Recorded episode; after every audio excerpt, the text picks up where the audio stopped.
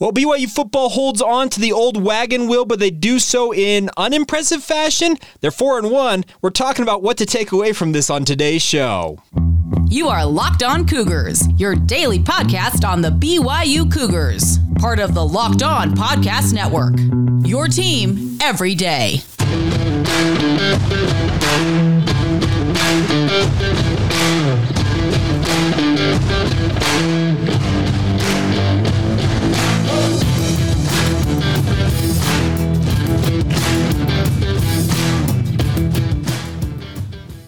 What is up, everybody? I'm Jake Hatch, your host here on Locked On Cougars. Thank you for making Locked On Cougars your first listen of the day. Always appreciate you guys checking out the show. Today's episode is brought to you by our friends at Underdog Fantasy. Sign up today at UnderdogFantasy.com with the promo code Locked On and get your first deposit doubled up to $100. We'll talk a little bit more about that as today's show progresses. This is coming to you very late Thursday night, early Friday morning. I was down in Provo doing pre and post game coverage for the KSL Sports Zone where I work at my day job and then got home and sat down and I've got to be back at the station here in what? Uh, it's 12 o'clock, so it's, it's midnight. I got to be back at the station in about five hours from now. But hey, I love doing this. This this is what I signed up for when I got into this industry. And despite me not getting a ton of sleep tonight, it was a crazy, crazy game, and we're talking about it on today's show. So let's dive right in and talk a little bit about what's going on with BYU. The good news, they won again. They're four and one. The month of September has gone about as good as you probably could have hoped for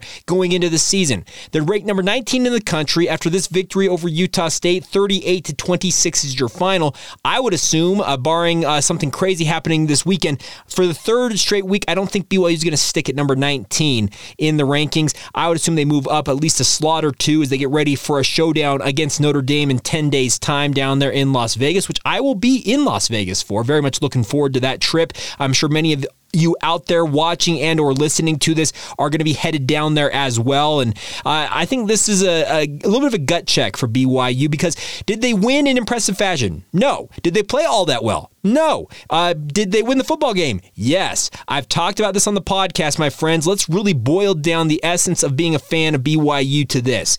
You want your team, speaking of the Cougars, to have more points on the board at the end of the game than the other team out there. And that's exactly what happened with BYU in this game. I think another thing about this is, is this was a rivalry game. I know that the Utah BYU rivalry has a whole lot more hoopla uh, a lot of more eyeballs, a lot more angst, uh, motion, all that stuff. But Utah State came into this game and played as if it was a rivalry game. I felt like BYU through the first half. This is kind of my overall observation. We'll get to some more nitty gritty stuff here in just a moment. I think my overall uh, summation for BYU was the first half they kind of slept walk through this. I think they came into this game, no matter how much they may have uh, said that we're not overlooking Utah State, we're not looking ahead to Notre Dame. None of that's happening. The way they played in the first half made me think that they had taken a peek ahead at what was coming up in Las Vegas in just over a week's time. But they, uh, to their credit, they made adjustments at halftime, came out, uh, punched Utah State in the mouth. The defense actually made some fantastic adjustments, I thought, at halftime. Really bogged down what Utah State was having success with on the offensive side of the football, and BYU ends up getting the victory. And 38 to 26, that score line is much closer, and I think this game actually was in the second half. There was a garbage time touchdown to Brian Cobbs for Utah State to get them those six extra points. It was 38 to 20. Uh, what it was closer to more of what I thought this game was like. But was like I said, was it an impressive performance for BYU? No, the running game still has issues. BYU's de- defense's run game still has issues. BYU has a lot to work on. Kalani Sitake talked about this in his media availability earlier this week, saying that he wanted to see his team put together an entire performance performance. He wanted to see 60 minutes of football from his guys, from the offense, the defense, and the special teams. Did they get the, get that in this game? No, they did not. But there is still hope. They can still work on this stuff. Is it getting to a point where maybe it is what it is? Yes, because we're nearly at halfway, folks. We're five games into the season. BYU's four and one. The next game they play against Notre Dame down there in Las Vegas, that will be the halfway point of the season. It's crazy to think it's coming back quickly, but maybe just maybe, BYU's offense in particular is what it is. They have a superstar quarterback. Jaren Hall is as good as they come when it comes to playing the quarterback position in Provo, folks. Do not take for granted what number three is doing right now for the BYU offense. It, it's incredible to show to see what he is doing with the football out there. He finished this game uh, more of a pedestrian game from him in many ways. 17 of 27, 274 yards, three touchdowns. That's a 63 uh, 63 and change uh, completion percentage with a quarterback rating of 184.9. And like I said, relative to some of his other performances this season, even going back to as recently as last Saturday against Wyoming, it's it, it, it we should not be overlooking the fact that we're seeing one of the incredible seasons, at least so far in BYU football history. I know that there have been plenty of quarterbacking seasons that have been absolutely stellar. We've seen 4,000, even a 5,000 yard passing season in BYU's history. Of course, that 5,000 yard passing season uh, yielded a Heisman Trophy for Ty Detmer. But Jaren Hall doing what he's doing right now should not be overlooked. Does he need more pieces around him, especially in the running game? Absolutely. They've got to get this run game untracked somehow. The one thing that I am noticing, and this is just an observation, and I'm going to try and uh, dig more into this over the weekend as I do my film review. That I'll have a I'll have more of a, an idea on this. But watching this game tonight, BYU's running backs, all three of the guys we have seen tote the ball for BYU this year in large doses. Speaking of Miles Davis, Christopher Brooks or Chris Brooks, and also Lopini Katoa, is that the issue I think I'm seeing right now, and I kind of it kind of pointed out, I pointed it. How do I say that? It was it was kind of clear to me tonight that BYU's running back position right now, they are still thinking too much when playing in the the scheme that BYU plays with. That wide zone running concept is uh, they go essentially they slant, and that's what it is. The offensive line goes one direction, and they go to the so they all step right or step left. I know this sounds way too simplistic, but it really is this simple in many ways. And then the offensive line is supposed to pick up whatever guys are in that hole that they are going to. The running backs are supposed to read off of that, make one cut and get upfield. There is too much dancing, and I, I used the term dancing in the hole last night, and many of you on social media had a field day with that. That's what she said. Okay, I get all that. Ha ha ha. That moving on from that is that the, the thing is, you've got to be decisive. I talked with somebody around the BYU football program. This goes back a couple of weeks, and it was actually after the Oregon game when the, the running game was just absolutely abysmal they told me they and the quote they used is we miss Tyler Allgeier. And I said okay what do you mean by that? And they said that the thing about, about Tyler Allgeier that I don't think a lot of people notice and I, if you go back and watch this is that he was decisive in his movements when it came to playing the running back position. He would be patient getting the ball observing what was happening with the offensive line and the, there's also issues with the offensive line. They, they're they're getting schemed against in this. Let me be very clear that this is not all on the running backs but Tyler Allgeier's ability was to di- diagnose where he thought the best opportunity was for him to gain yardage. He made one cut. He would plant his foot in the turf and he drive upfield. That is something I have not seen enough of from all three BYU running backs this year. Lopini Katoa has been dancing a lot in the backfield. Christopher Brooks, he did finish off the game better with his one cut running tonight. I thought Miles Davis had moments where he put his foot in the turf and drove upfield and got good yardage. When BYU's running backs are decisive in running the football, it actually yields better results for BYU's run game. And that's something they need to hone in on here as they get ready for Notre Dame in 10 days' time. There's, there's going to be opportunities for them to continue to obviously improve and hopefully have a better output in the stretch run this season, the back half of the season. You'd like to see more of that. But the decisive nature for BYU's running backs, it's been lacking and it needs to be tightened up. And maybe, like I said, maybe maybe this is what BYU's offense is going to be. It's going to be driven by the passing game. One other note BYU's wide receiving core, folks, maybe is the deepest and most talented it has ever been in BYU football history. Period. End of sentence. Do not at me on this. I'm serious about this take. Puka Nacua, Gunnar Romney, Keanu Hill, Kody Epps, Chase Roberts. You can go on down this list guys are contributing in a myriad of ways in the passing game for BYU, and that doesn't even count out the tight ends. Ethan Erickson had a fantastic high point touchdown in this game coming off the bench. He hasn't played a lot this year, but a fantastic touchdown catch for him. Isaac Rex continues to do his thing. Masen Wake didn't play in this game. You would have liked to have had him in this matchup. The wide receivers and the tight ends for BYU, this is a fantastic receiving core for Jaren Hall to throw the football to. I know that BYU's MO under Jeff Grimes and also under Aaron Roderick during his time as offensive coordinator has been to run the ball to set up the pass. This year, at this point, you may consider, you know what, we may have to pass to set up the run. We may have to rely on the arm of Jaren Hall. And the good news is, Jaren Hall's arm is more than capable of doing that. Well, well, okay, uh, notwithstanding Byron Vaughns and some other Utah State players apparently trying to take him out in this game. I, I, I still can't get over the fact that Byron Vaughns went into Jaren Hall's lower body like that. That would have been flagged and suspended slash fined in the NFL. That that play cost Tom Brady a season to a, a torn ACL and changed the entire rule book in the NFL. Plays like that there ain't no place for them. And that that was a dirty, dirty play. And I'm glad Jaren Hall appears to be no, no, worse for the wear. And I sincerely hope that he's okay. He has some extra time here to get ready uh, for Notre Dame. And obviously, we'll need to do some rehab along with a bevy of other BYU players.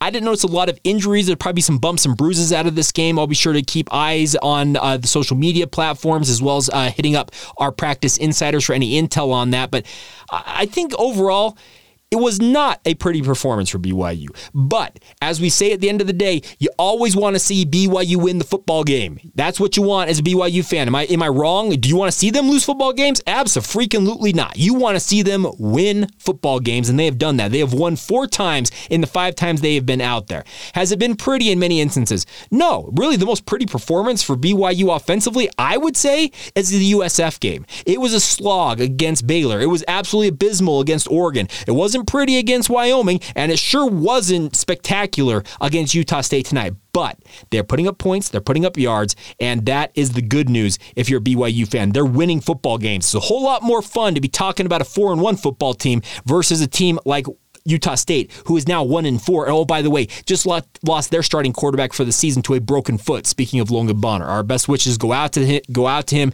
That's a tough deal to have your career come to a close on an injury. All right, uh, I need to get to some of your guys' comments. I usually do a postcast edition of the podcast, but this is actually the Friday edition of the show. We'll get to some of those comments. We do need to talk about another glaring issue for BYU uh, in terms of the kicking game. It's just not good enough there as well. We'll get to that in just a moment. Also, need to get to my grades for BYU's performance. I, I do these grades. I kind of give them in the immediate aftermath of a game, and then I go back with my film review and I'll adjust accordingly after I rewatch the tape. But let's get to all of that here in just a moment. But first off, this episode is brought to you by our friends at Underdog Fantasy, the easiest place to spice up the college football season yourself. The best part is about this is Underdog Fantasy makes it really easy to both sign up and play with them on their platform. And the best part is you can do it while you're watching BYU or any other team you've got interest in. You guys can go go uh, on their website. It's a bunch of over under is what it is. So you you go on the website. You say, okay, I think that this player. I, I Jaren Hall, he's going to go, they probably set an over under at 287.5 passing yards in a single game. You say, I think he goes over that. You, that's as simple as that. You make three to five selections, and the best part is you can win cold, hard cash. It's easy and available to play in over 30 states nationwide. Just be, pick between two and five players across any team, not just your team, speaking of BYU, and decide if they will finish higher or lower of those numbers. It could be running backs, uh, touchdowns for BYU, or touches. It, it's, it's really that simple, my friends. It's one of the easiest easiest fantasy uh, games out there to play, and you can win cold hard cash in a single game as well. Give it a shot right now. Get to uh, underdogfantasy.com. Use the promo code Locked On while you're there. That's one word, L O C K E D O N, and you'll get up to a hundred dollars deposit matched by our friends at Underdog Fantasy. Think about that. You put a hundred bucks in, you're gonna have two hundred bucks to play with. It's really that simple, my friends. So once again, go to underdogfantasy.com or find the Underdog Fantasy app on the App Store or Google Play Store. Once again, that's Underdog Fantasy promo code Locked On. Get in on the college football pick'em action today. Thank you once again for making Locked On Cougars your first listen of the day. Always appreciate you guys checking out the show and downloading it, watching it, subscribing, rating, reviewing, all the different things you guys do to support this podcast. It means the world to us. We're actually nearing 100,000 downloads for the month. I know it's the final day of the month, but to have 100,000 downloads back in the day was like a full three or four months for this podcast. It's incredible the growth we have seen. And that's that's just the listens. The YouTube views, you guys have been astronomical. We're actually top five in overall podcast listens on the Locked On network for college shows in terms of just overall listens. And on YouTube views, we're in the top 10. Most of the schools that are in the mix on that are either SEC or Big Ten schools. So, folks, thank you from the bottom of my heart for your support of the podcast. All right, let's talk about the kicking woes. Jake Oldroyd, Love the kid. Great dude. Has answered every hard question thrown at him this year. But the fact that he's now one for his last six, at this point, can you go back to him? No, you can't. I, I, I think that BYU realized in this game that they have got to find another option to kick the football. The problem I foresee, and this is my observation, uh, is that BYU, they have Justin Smith on the roster, and he probably would be the guy excuse me, who takes over as the kicker for Jake Oldroyd. But the, the situation is, is that Justin Smith kicks a very low football. And I know that this, this sounds so nerdy, and I get that, but he got a kick blocked last year that I'm not even sure had it, one of BYU's offensive linemen stood up to their full height. It, I'm not sure it would have even cleared them. It would have gone off the back of their helmet, it felt like. And he got blocked in that game. He has a naturally low ball flight, which lends itself to kicks getting blocked. Now, they have a third kicker on the roster, Cash Peterman, who has shown all kinds of stuff on social media of him kicking really, really long field goals, but we have not seen him in a football game, so you don't exactly know what to expect from him. Once the lights are on, the noise is there, and the, the fans are in the stands. There's a whole lot to guys who show up in practice but can't do it in a game, and it, there, there is something going on with Jake Oldroyd. I don't think it's a physical issue like it was last year. He had back issues last year that really knocked him out of the lineup multiple times. That's when Justin Smith came into the lineup. This year, it, it, screams to me that there's there's a mental block, and it happens to kickers. It happens in every sport. I, I play golf. Trust me, I've had issues where I seemingly can't hit a, a golf club. There's a mental block, and to me, that's what Jake Oldroyd is dealing with. Will he bust out of it at some point? You could hope so, but BYU cannot afford to have him go out there and continue to miss kick after kick. The crazy thing about this is he made a 45 yard field goal in this game. He made the longest kick of the night, then comes in and misses a 35 35 yarder and then followed that up by lo- missing a 33 yarder. I may have got the order wrong there, but he made the long kick of the night, but he can't make the shorties. Like, these are supposed to be the, the gimmies. Anything inside 40 yards for a college kicker, even, should be an automatic three points. But BYU has a glaring issue at kicker right now. I actually thought BYU special teams outside of that was actually pretty good. Hobbs Nyberg had maybe his best game of the season returning the ball in terms of kick returns. Didn't have many opportunities in the punt return game, but I thought he was very good. I thought that Ryan Rehkow, when called upon, was solid. Uh, not spectacular as he's been in other games, punting punting the football, but the kicking game, it's just not good enough. It's similar to some of the other issues. Like it's crazy to think about.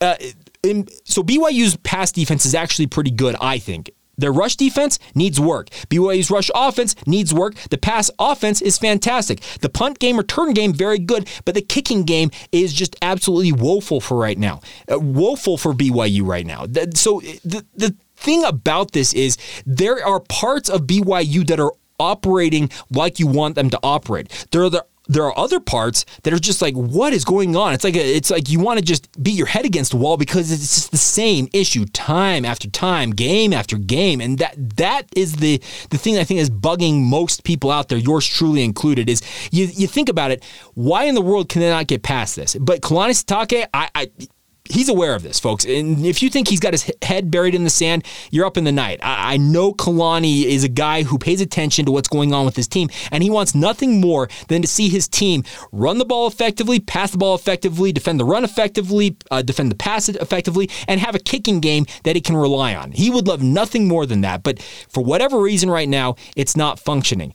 The thing I think BYU needs to do on the kicking side of things is completely open it up. Tell Jake, we love you, but we cannot rely on you right now. If, if at some point you get the, the magic back and we, we think that you're you're capable of getting back into a game and contributing, maybe then we'll re- revisit it. But right now, we cannot rely on you in the kicking game, and that's going to cause issues for BYU because now at this point, if you're Kalani Sitake, you get past the what 45, the opposing 45 yard line.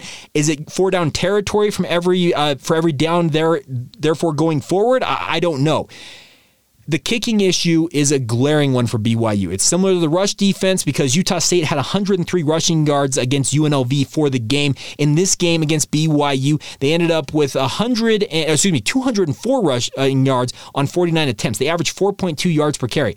BYU's rush defense was not great in this game. It was better in the second half. And the crazy thing about this is BYU in the second half went to a three down alignment, and I, they had a five man box.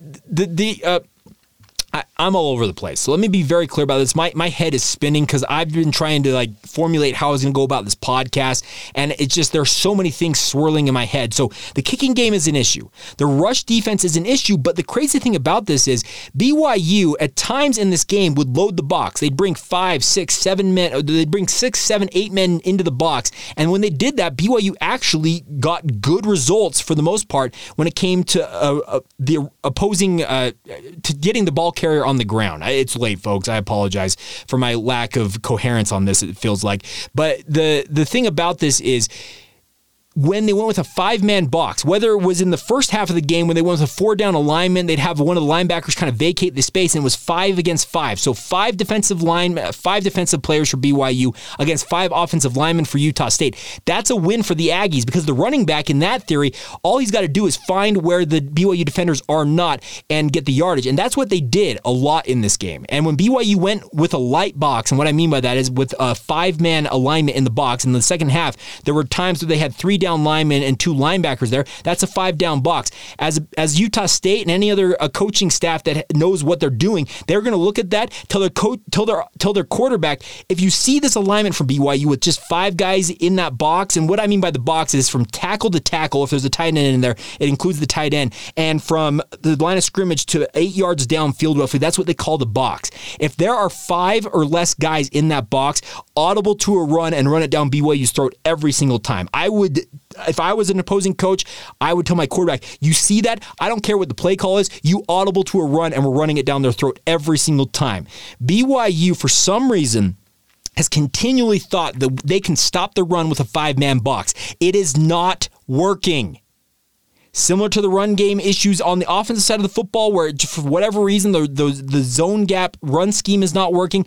The opposing thing, where you think that with a five man box and a spread alignment, you can put the other uh, seven guys, not seven guys, six guys out wherever you need to put them and think you're going to stop the run game. It is not working. The only time BYU got stops, uh, then like I said, I'm going to go back and watch this on film review, so I'll have more notes on this. But my live observation of this is when BYU went with a five man box and Utah State was smart enough to run the football against it they more often than not were successful in picking up very good yardage in those circumstances. That is a win for the opposing offense if BYU is going to go that light in the box. You can guarantee that Notre Dame, Arkansas, East Carolina, Boise State, Utah Tech, Stanford, whoever else is on the schedule for BYU down the stretch this season is going to look at that and say, okay, quarterback so and so, whoever their quarterback is, if you see BYU go with a light box where they've got five guys in there, even six men in certain circumstances, if you got a tight end in the alignment, we're running the football, audible to the run. I, I would do that every single time if I was BYU's opposing uh, team. Uh,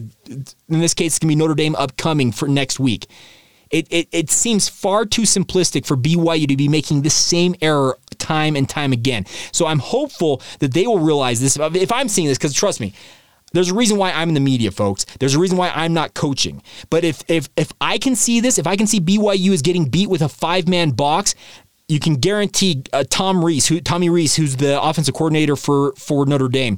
Uh, their their coaching staff's going to see that and say, okay, we're going to run the football all over BYU if that's what they're going to do. The Cougars need to load the box. They've got to bring five, six, seven guys down in the box and trust their corners and safeties to hold up in coverage and say, guys, we got to have you guys go one on one. We have to sell it to stop the run here early on in the game. Once we have established the fact that we can stop the run and made them one dimensional and hopefully have built a lead in a game like this, that's when we'll start bailing out, maybe dropping some eight, seven man coverage units. But at the time, for the time being, early early on in the game, I'd like to see BYU trust these corners. Gabe Jeudy-Lally going to miss the first half against Notre Dame unless his appeal is hurt, uh, uh, unless his appeal is overturned in terms of his targeting penalty, but D'Angelo Mandell, Jakob Robinson, uh, Jacob Boren, uh, Caleb Hayes on the back end, Micah Harper, uh, Ammon Hannemann, they all need to show that they can hold up in coverage one on one. Because BYU at this point, you have got to sell out to stop the run. And it it's crazy to think about how much complaining I am doing here with a four and one football team, but man, talk about one of the most most frustrating four and one football teams you may ever find out there. But the good news is BYU is four and one. We'll get to some of your comments as we round out today's show here in just a minute. Uh, it's crazy to think about, like I said, that this is a four and one football team, and despite all of the warts with BYU, they still continue to win the football game. There is one positive note I have not hit on yet that I need to get to as we round out today's show. We'll get to that as we continue on right here on Locked On Cougars. Before we go here on today's show, the good uh, news is that BYU has been very, very good controlling the football. And what I mean by that is they have gone four straight games with zero turnovers. Uh, Greg Wrubell uh, tweeted this out and said it on the broadcast that it is the first time since 1972, yes, since LaVell Edwards' very first season as the head coach of the BYU football program, that BYU has gone four games without a turnover. They have not given the ball away. Jaren Hall now has 12 touchdown passes against one interception. Lopini Katoa did fumble in that game, but uh, Clark Barrington, to his credit, guy who joins us on the podcast, was Johnny on the spot and got that ball back for BYU's offense. They have been very clean holding on to the football, and that in many ways is, I think, a big reason why BYU's four and one, folks. Like I said, despite all of the warts that BYU has right now, they are a four and one football team, and I think you can point to turnover margin as a huge reason why BYU is plus three in the turnover margin against Utah State. You cannot tell me that's not a huge reason why BYU won this football game. Defensively, some other things that were very positive. I felt like Max Tooley, yet again, starring role for BYU. Had the pick six early on in this game was actually a critical scoring play if you think about it in the, in the in the end of this game. Also, John Nelson rounding into maybe BYU's best overall defensive lineman. He actually uh, got a deflection on that pick six to Max Tooley, had a big sack later in the game. He is turned into an absolute force on BYU's defensive line. Tyler Batty had seven total tackles on, for his credit. Uh, he had one tackle for loss and a breakup on his own. Uh, Micah Harper and Talan Alfrey, you don't typically like to see this, but they had 10 total tackles each, and they're both turning into maybe the best uh, safety B- BYU has right now. Ammon Hannemann ain't it right now. The fact that he got shrugged off by a quarterback on that first touchdown, uh, Cooper Legas just kind of just was like, yeah, move over here. I'm gonna I'm gonna get in the end zone here. You can't have that. If Ammon, if Ammon Hannemann is gonna be that soft in tackling, it's Micah Harper and Talan Alfrey. Those are the guys you go with because uh, right now Malik uh, Moore, uh, Malik, yeah, Malik Moore he is unable to play right now because he has a hand injury. He broke his hand last week against Wyoming. So it's crazy to think about, like I said, how many warts BYU has, but at the same time, they continue to get the job done, and that is the positive if you're a Cougar fan. All right, let's get to some of your uh, some of your comments here for BYU. I know, trust me, I have there's over a hundred comments between my Twitter feed at Jacob C Hatch and the Locked On Cougars Twitter feed out there. Thank you for all of your responses. I'm not able to get to all of them. I'm just going to sample some of them here. Uh, let's start off with Alec Turner. Uh, he says he's Alec Tur with a bunch of sevens and threes and twos in his uh, Twitter handle. He says run defense seems to be getting better in the second half. Also, the penalties like throwing a shoe or shoving somebody's head in the grass is a good way to keep teams in a game. You're not wrong about that, Alec. That's one thing I probably should have highlighted as well. The ter- the penalty issues for BYU. They're playing undis- undisciplined in this game. They had 10 total penalties, if I'm mistaken. Yeah, t- 10 penalties for 82 yards. You can't have that. Like you said, you can't be throwing a shoe. I get that it's it's hilarious in the moment, and we all saw that Zach Dodd did it at Tennessee and didn't get penalized for it. But it's a point of emphasis. You cannot do that. It's an unsportsmanlike. It gives an easy 15 yards to a, to an opposing team. You can't tear off a guy's helmet like uh, Tyler Batty did early on in this game. The penalties, the undisciplined, undisciplined play, the the offsides, the false starts all that stuff hurts you when you're BYU. I, I actually agree with that. Uh, Alec has a very good take here because the rush, rush defense did get better in the second half. They actually, when they loaded the box, is when they had the most success defending the opposing team. All right, next thing up, BYU Hawk uh, at Iowa is heaven. O line has to show improvement in run blocking. We are way too late to adjust in game by coaches. The play calling is questionable. They lack energy and discipline. That said, happy for the W, hoping the energy of Las Vegas kickstarts this team. I would hope so, BYU Hawk, because uh, this is something that BYU's got to figure out. They have to start faster. I completely agree. Uh, it just seemed too lackadaisical and lackluster in the early going of this game against uh, Utah State. It, it, it felt like a game BYU came into saying, you know what, this team is 100 and whatever in this, they're 100 and whatever this. We're going to walk in, we're going to win this game.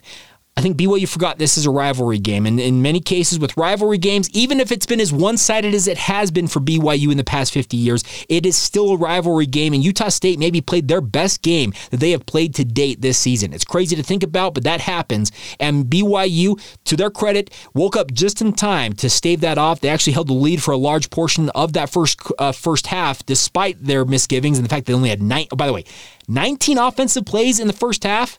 That's not good enough. BYU had eight minutes of total time of possession in the first half. It was just abysmal, abysmal in that first half, and BYU slept out, slept walked their way through it. To their credit, uh, whatever was said in the locker room uh, woke them up, and they got going. And they've got to be better about starting faster, especially against the likes of Notre Dame and Arkansas. And uh, man, this podcast is kind of droning on and on. We got to wrap it up here in just a minute, but I think the bigger thing is I'm going to go back and watch this game on film review, and I cannot wait to compare what I took away in the moment, like this podcast, versus what I'm going to have to say after I rewatch the tape. I, am interested to see if my feelings are the exact same or if they changed. I will admit, I actually thought the Wyoming game, I thought BYU performed far better in the Wyoming game after rewatching the game a second time than I did in the moment. We'll see if I feel the same uh, when it comes to this this game. All right, another a comment, a few comments here before we go here. Josh Chisholm, the play calling was just terrible in this game. It didn't feel like the guys were ready to play again. Is coaching an issue? Uh, that's an interesting one. It's Jay Chizzy uh, 21 on Twitter. Josh, that's an interesting take. I, I thought the play calling at times was suspect. I know there were boo birds out when BYU ran it on the third and nine uh, to the short side of the field. That one was a little bit bizarre. I, I get that, but. I, I, I think that there's there, there are more issues at play than just the the coaching uh, aspect to this. Can the coaching be better? Absolutely. I think BYU went into this game realizing, you know what, we probably are going to be facing a quarterback we don't have a lot of tape on, and we don't don't necessarily have a game plan for him. We're going to have to fill this out in the early going. You're talking more about the play calling on the offensive side of the football.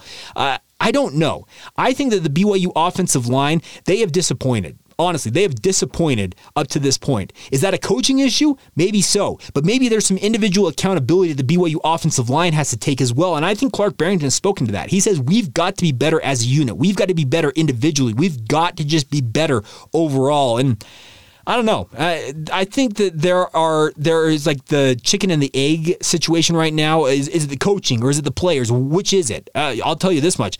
I'll tell you that coaches will tell you that uh, good players make them look like geniuses, and when they don't necessarily have the horses, they don't look like so much geniuses.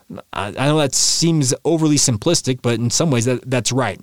Um, all right, next thing here, our, um, Axel at Civic Axel says first half awful, except Ma- except Max Tooley, absolute stud. Second half, in three we trust. Brooks pleasantly surprised me. Kody Epps is underrated, and Cosmo is one of the best, if not the best, college mascot. Looking forward to the new episode. Axel, thank you for your comments. Uh, it's kind of crazy. In three, they do trust in the second half, and that's what Kalani actually said when he was talking with Greg Wrubell in the post game. He actually said we dropped to a three man alignment, actually did better against the run. That was weird, but it is kind of crazy to think about. Uh, Christopher Brooks did run strong in that second half. You'd like to see more of that early on in the game. Like, where is that that one cut and drive up field that we saw in the fourth quarter uh, against Wyoming and in the fourth quarter of this game? Why can that not happen in the first quarter? Uh, trust me, I, I, think I'm singing praises right now of what you guys are probably saying amen to. It's just. It, it wasn't good enough. And then the, I guess the final one here, Tanner Mortimer said this Jake, is that really targeting? Uh, speaking of the Gabe Jeudy-Lally situation, uh, my take on it is is it was more of a letter of the law call versus uh, a spirit of the law, if that makes sense. The targeting deal, I'm not a fan of kicking these young men out of football games. I'll, I'll be, say that right up front. But targeting is part of the game, and BYU uh, lost a guy to this, and also uh, Utah State lost a guy to targeting calls. Neither of which, to me, were I, I, they were they, okay. Neither of them, to me, were guys trying to take a guy's head off and injure a guy. That that's what targeting's for. It's to, to is to make sure the guys aren't trying to use their head or their helmet as a weapon to injure an opposing player. I didn't feel like either one of the hits, whether it was Gabe Jeudy-Lally, and I forget the, the player from Utah State who got kicked out, what his name was, I didn't think either one of those were necessarily dirty, egregious hits. And that's my opinion. Your opinion may vary on that. I just didn't think that those two were the ones that are the reason why targeting exists in the first place. Targeting exists for plays when you just see a guy just absolutely come and lay into a, an opponent and want to take his head off. So Gabe Jeudy-Lally is going to uh, appeal that, I'm sure, and hope to get it overturned where he'll be able to play against Notre Dame. Uh, it's hard to really prove that you didn't target in this day and age, so I would assume that that the suspension is going to get upheld. He'll miss the first half against Notre Dame, which is a disappointing thing for BYU, but uh, it's it's it's just what it is right now. Targeting, like I said, I don't like kicking guys out of football games because there's so few games relative to other sports, but that's the rules as they stand right now. And I felt like both of those, I, I would have said the Utah State one was more of targeting in my mind versus what Gabe Jeudy-Lally did, but I think both of them were more letter of the law versus spirit of the law, if that makes sense. All right, I'm going to get one uh, point in here. Last one. Garrett at SF Garrett. I've seen this come across my Twitter feed a few times uh, tonight as I was do- going through the game. It says BYU needs to score late in games. Style points matter when you're BYU. Folks, Kalani Sitake is not about running it up. He may sw- shift his philosophy at some point in his coaching career, but he comes from the Kyle Whittingham school of coaching and the LaVell Edwards school of coaching. I know LaVell had some games where they did run it up on teams, but he comes more from the Kyle Whittingham side of things like, all right, we're up two scores. All right, we're going to sit on the football. We're going to take the air out of the ball and we're going to go home with a victory. That's what Kalani goes with. That's what Kyle Whittingham is all about up there at Utah. It ain't sexy, it ain't pretty, and it ain't running it up and sticking it to opponents. Yes, would you have liked to see BYU punch it in and get a couple more touchdowns and get that cover that 24 or 26 point spread depending on which sports book you were looking at? Sure, you could say that you wanted to see that, but it's just not Kalani style. We've seen it too many times at this point, similar to the whole hashtag fire Tuiaki situation. Do you guys really think Ilaisa Tuiaki is getting fired with a four and one record under their belt right now? No, neither did I. I so you may want to see them put up style points and put up a gaudy uh, stat line to get the, the voters out there on the East Coast who maybe didn't pay attention uh, to make them say, "Ooh, BYU put up a, a lot of points. Though. Should, we should move them up in the rankings." Yeah, that'd be great. It's just not Kalani style, and that. I, I guess I, I don't have much more than that. It, those are the two things I think right now at this point: style points and fire Tuiaki. We're seven years in, folks. They haven't done it at this point. What makes you think they're going to do it now? I don't know. Uh, maybe something will force their hand at some point, but right now it just doesn't look like that is the way things are going to go. All right, I got to wrap this up. Uh, we are way over time on today's show, so a big thank you for all of your comments. And once again, uh, I I didn't get to nearly uh, even like a twentieth of them that came in on social media. A huge thank you, a shout out to all of you for your support of the podcast. As always, thank you for making us your first listen. This is going to be going up overnight, but thank you for your support of the podcast. As always, I'll be watching the tape over the weekend. I may uh, Uh, if I get bored over the weekend, maybe I'll drop a, a general conference edition of Locked On Cougars. Who knows? We'll see what happens. But of course, we'll be back on Monday looking ahead to Notre Dame, the matchup down there in Sin City, the Catholics versus the Mormons. Can we say Mormons? We're going with it anyways. We'll get you ready for that. Thank you once again for your support. As always, this has been the Locked On Cougars podcast. See ya.